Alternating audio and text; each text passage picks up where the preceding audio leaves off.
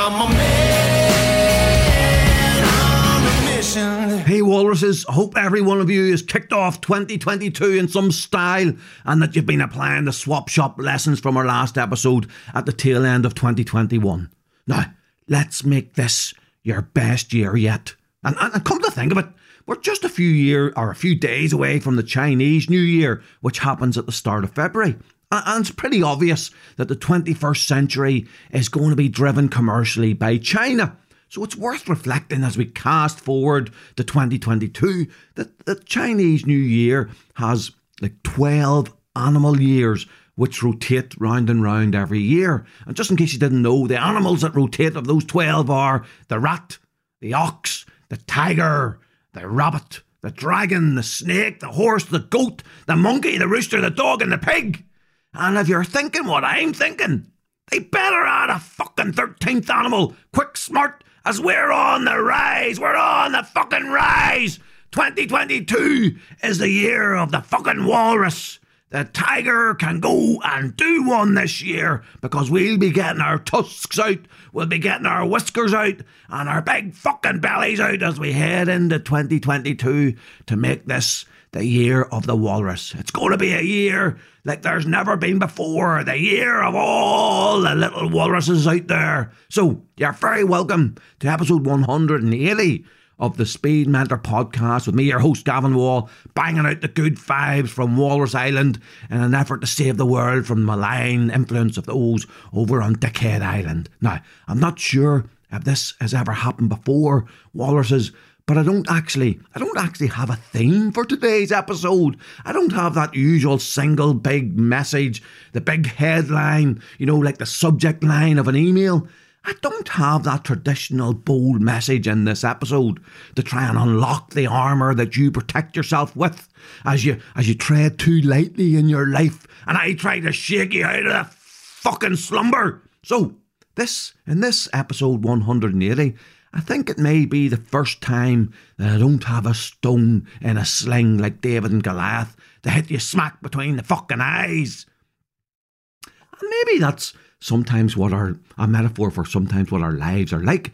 We set our goals, we're determined to plot our way towards the big themes, those big, huge boulders. So, by way of analogy, if you swap the concept of 180 episodes out for the concept of 180 weeks, in 180 weeks, I have had my first week where I haven't a fucking clue what I'm going to do with this episode. Now, that's probably in reality a record to be proud of. It's likely to be quite unusual for people, even even walruses, to hit 179 out of 180 really hard. Like, hitting 180 out of 180 would be insane delivery, in truth, because we all know how this works. We start off the week or the episode with great intentions, and all is well until life comes to you real fucking fast and hits you right in the chops, and it rocks you back on your stride and leaves you a bit, little bit dazed. Now, success lies in how many of those weeks of our conceptual 180 weeks that you can resist being knocked off kilter. And as I set out on this episode, I was tempted to say, let's take a wee week off. Sure, I deserve it. I cranked out 179 of 180 and right up there, there with some of the best grinders there's ever been. And we could have done an episode today, having a chit chat amongst friends, smack talking, comparing notes on the neighbour's new car, analysing whether there's a deeper meaning to Ted Lasso. Yeah, you know the type of stuff. Water cooler, chit chat, that type of stuff. And I, I genuinely felt I'm being truthful with you here. I genuinely felt for a split second that I might let, might let an episode slide into a gentle waltz rather than a heart throbbing, thrusting Ar- Argentinian fucking tango. But then something happened today, and I- I'm not sure why it threw me so much because I wasn't a huge fan or a devotee of this person. But I had one abiding memory of this person growing up, which has always stuck with me to this day.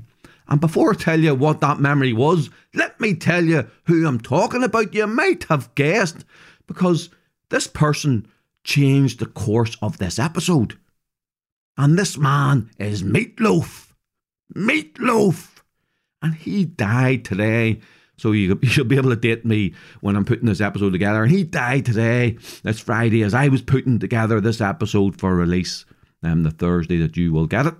And I don't know the age demographic of all the walruses because we have young to old. I know really young listeners. I, I know older listeners too.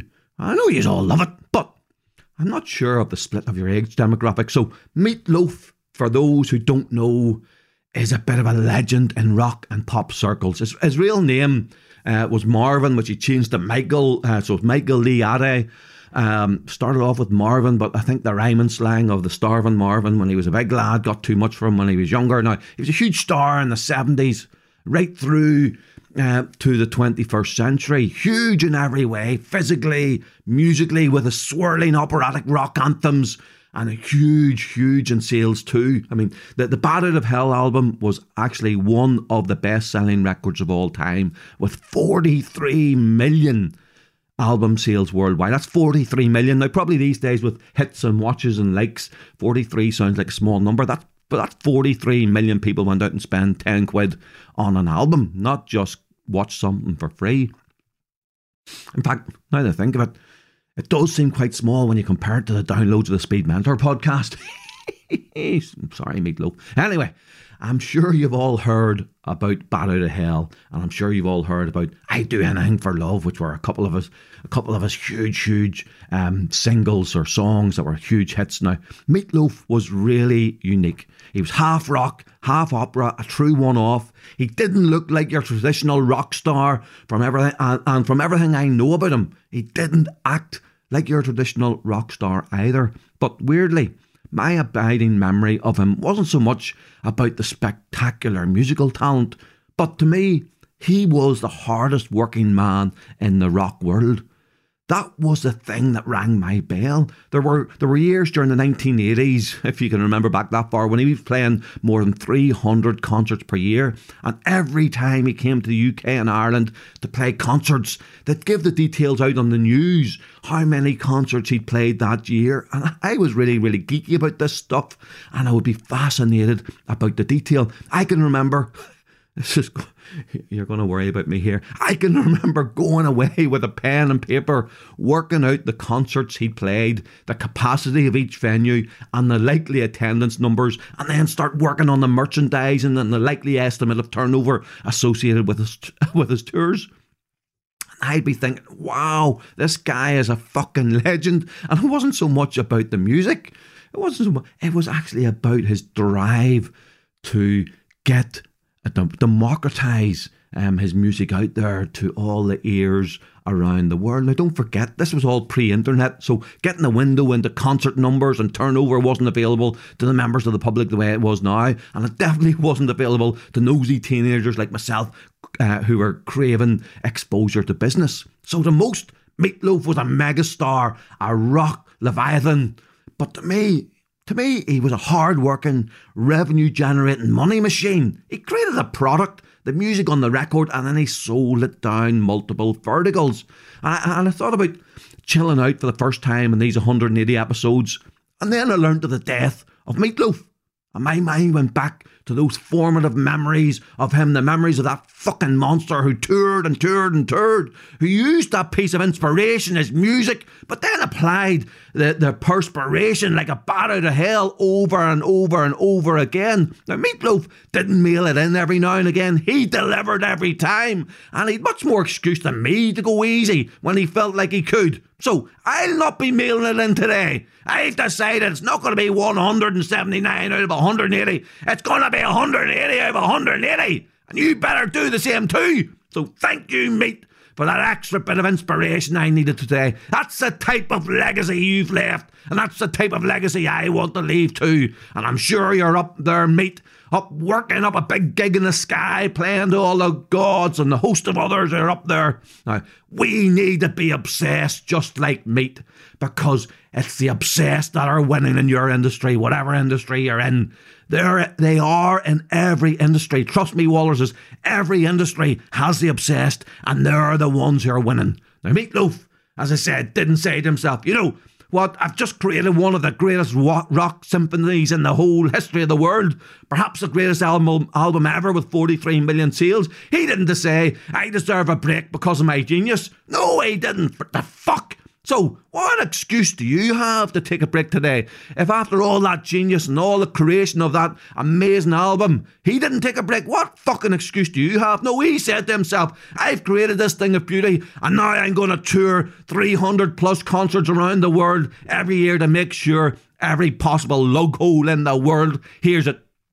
So, if you've been working Monday to Friday and can't wait to take a break at the weekend, wise the fuck up, man!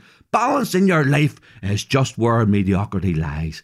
The creation of Meatloaf's music was hugely important, but in reality, in reality, the actual creation was a tiny fraction of his life. Meatloaf knew he created some, some outstanding content, but he didn't rest on his laurels as he wanted to create a legacy, just like you should too. Now, the majority of his life was actually about selling his product touring incessantly, doing the media spots, making videos, and although the music is loved, the legacy lives on because subconsciously we all know he's one of the good guys who wanted to add value to the world and was prepared to work his ass off to do that for largely probably for our benefit. He didn't need to. Now, there's a lesson in there for the content creators. Value your content, make your content the best you can, and then grind it to generate the recurring revenues. And that's how it must be in all our lives too. There's little possibility that you or I will create anything as truly as amazing as Meatloaf in the artistic sense. Now, I always hold out the hope that I will, but it's highly unlikely. But the one piece I do control, and the one piece you do control also, is in totality your drive to make the most out of your modest talents. Now, I hope I'm not underselling yourself. That's me talking really about myself rather than you.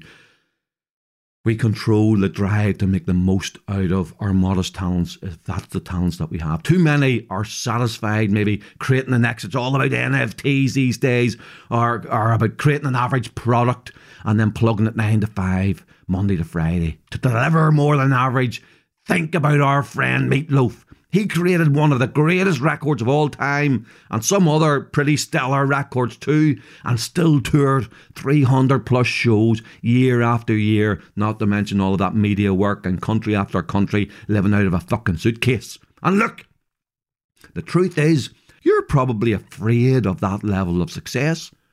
You wouldn't want to do all of that stuff that Meatloaf did. You want to get comfortable. You maybe are comfortable already. Be honest with yourself in a minute because the starting point of delivering more is a preparedness to get out of that comfort zone and start delivering. But for some of you, the winners, you will want the huge success and to leave the legacy just like the fucking meat. And just like I do too. And by the way, just in case you think Meatloaf was a creative genius and it all came easy to him. I didn't tell you that the work started on Bat Out of Hell with his co creator Jim Steinman in 1972, and it wasn't until 1977 that Bat Out of Hell was actually released. Five years of knockbacks, five years of not being taken seriously because Meatloaf was overweight and didn't fit didn't fit the rock star pigeonhole. Five years of the music not being able to be easily classified. Five years of rejection and living hand to mouth just to release that one record. So, what the fuck have you really done this week? What the fuck have you really done this week? Because that's what it takes, folks. Utter dedication to what often looks like a hopeless cause. And then when the breakthrough happens, when the breakthrough happens and you think you can take a fucking break, it's 300 plus tours per year to market the thing and bring in the additional revenues and the, and the awareness of the product. But don't you want the good news? If you apply yourself in this way, if you apply yourself in this way, no matter what sector you're in, you will have oversight success just like meat. As I've been preparing for this episode, I've actually been listening. You might feel it in me immediately. You might feel like I want to rip some stuff up. As I've been preparing for this episode, I've been listening to the Bat Out of Hell album which bizarrely, bizarrely, I'm going to have to admit this now at this stage of the pod, I'd never actually listened to before knowingly in my life. But most of the songs are actually very familiar. Um, so it's clearly been a soundtrack to my life in the background. But the thing that really hits me in this album is the way Meat is just attacking it. The way he's attacking it in the album relentlessly, like everything is on the line. His defenses are down. There's no protection of his internal emotions. He's opening himself up. He's stark bollock naked. No fucking fear as he belts out the tunes. Like, be truthful with yourself. Have you done that this week? Have you, have you had your fucking fur coat on, keeping yourself covered up, every piece of you, so nobody can get at you? Have you ever done it in your life? Have you ever let yourself be vulnerable? Put your best out there and then let it be judged. There are so many great life lessons from Meatloaf. And you know what? My commitment to myself is going to be until we meet again next month. And I want you to do the same. I'm going to use Bat Out of Hell as my soundtrack for a month. What better way? Bat Out of Hell for my soundtrack as a month. My soundtrack, my proof point that there was a five year gestation period for the meat in the birthing this motherfucker. My proof point that meat was so humble that even though he created a masterpiece with Jim Steinman, he felt obliged to work his ass off, taking massive action for the next 40 years to bring it to the widest possible audience. I mean, the type of thing that creates this this the inspiration for this podcast. If he hadn't have done that, now this podcast may not mean that much to him, but there's plenty of other people talking about Meatloaf and the impact he had in their lives. Now, is that something you can get behind too, or have you done enough? Have you done enough? To fuck, you've done enough. You haven't even started, my friend. Now, if you're close to falling into the trap that I almost fell into today of, of taking a day or a week or an episode off because you've knocked out 179 out of 180, then think what the meat would do. Now, I, I remember back in the day when I did a lot of mentoring that some of my, my mentees had a saying, WWGD, which stood for What Would Gavan Do? And which kept them right whenever they were questioning themselves um, about anything and anything was happening. They would say, WWGD, what would Gavan do? Well, for this month, I'm changing it to WWTMD. WWTMD, what would the meat do? He would say, keep going, motherfucker, keep pushing, fly like a bat out of hell, make it 180 of 180, no slacking, the legacy is built on compounding relentlessly. And that's my message to every one of the walruses out there. Keep pushing. Do not rest. Be relentless. Take the massive action. And for all who've been on the journey with the Seed Mentor podcast over the years, I know what you're thinking to yourself. I know what you're thinking to yourself. The Chief Walrus is going to sing a song today. The Chief Walrus is going to sing a song today. It's been a while, my friends. I know you're thinking it. And he's not going to do an episode that's grounded in the meatloaf without bashing out a tune and you're thinking to yourself, this could be magical.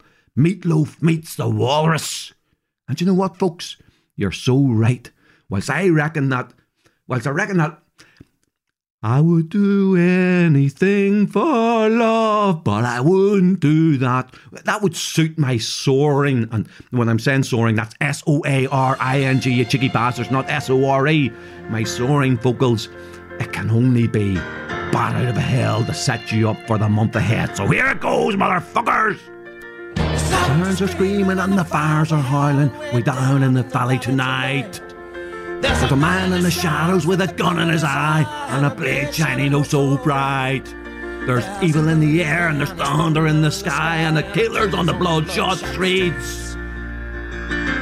Down in the tunnels where the deadly are rising, oh, I swear a young man down in the gutter, starting to foam in the heat. Oh, baby, you're the only thing in this world that's pure and good and right. And whenever you are and wherever you go, there's always going to be some light. I gotta get out, I gotta get out now before the crack of dawn. So we gotta make the most of our one night together. Oh, over, you know, we'll all be so alone. Like a bat out of hell, I'll be gone and the morning comes. When the night is over, like a bat out of hell, I'll be gone, gone, gone. Like a bat out of hell, I'll be gone when the morning the sun goes down and the moonlight shining. Ooh, ooh, ooh, ooh. And like a sinner before the gates of heaven, I'll be crawling on back to you. So there you have it, folks. There's inspiration everywhere around us in life and in death, in word and deed and in music. You choose whether it inspires you or not whether you join the pantheon of legends in this world, whether you take the massive action or you take the day off and slip away no more than a number. You choose. It's your choice. I'm a man on a mission.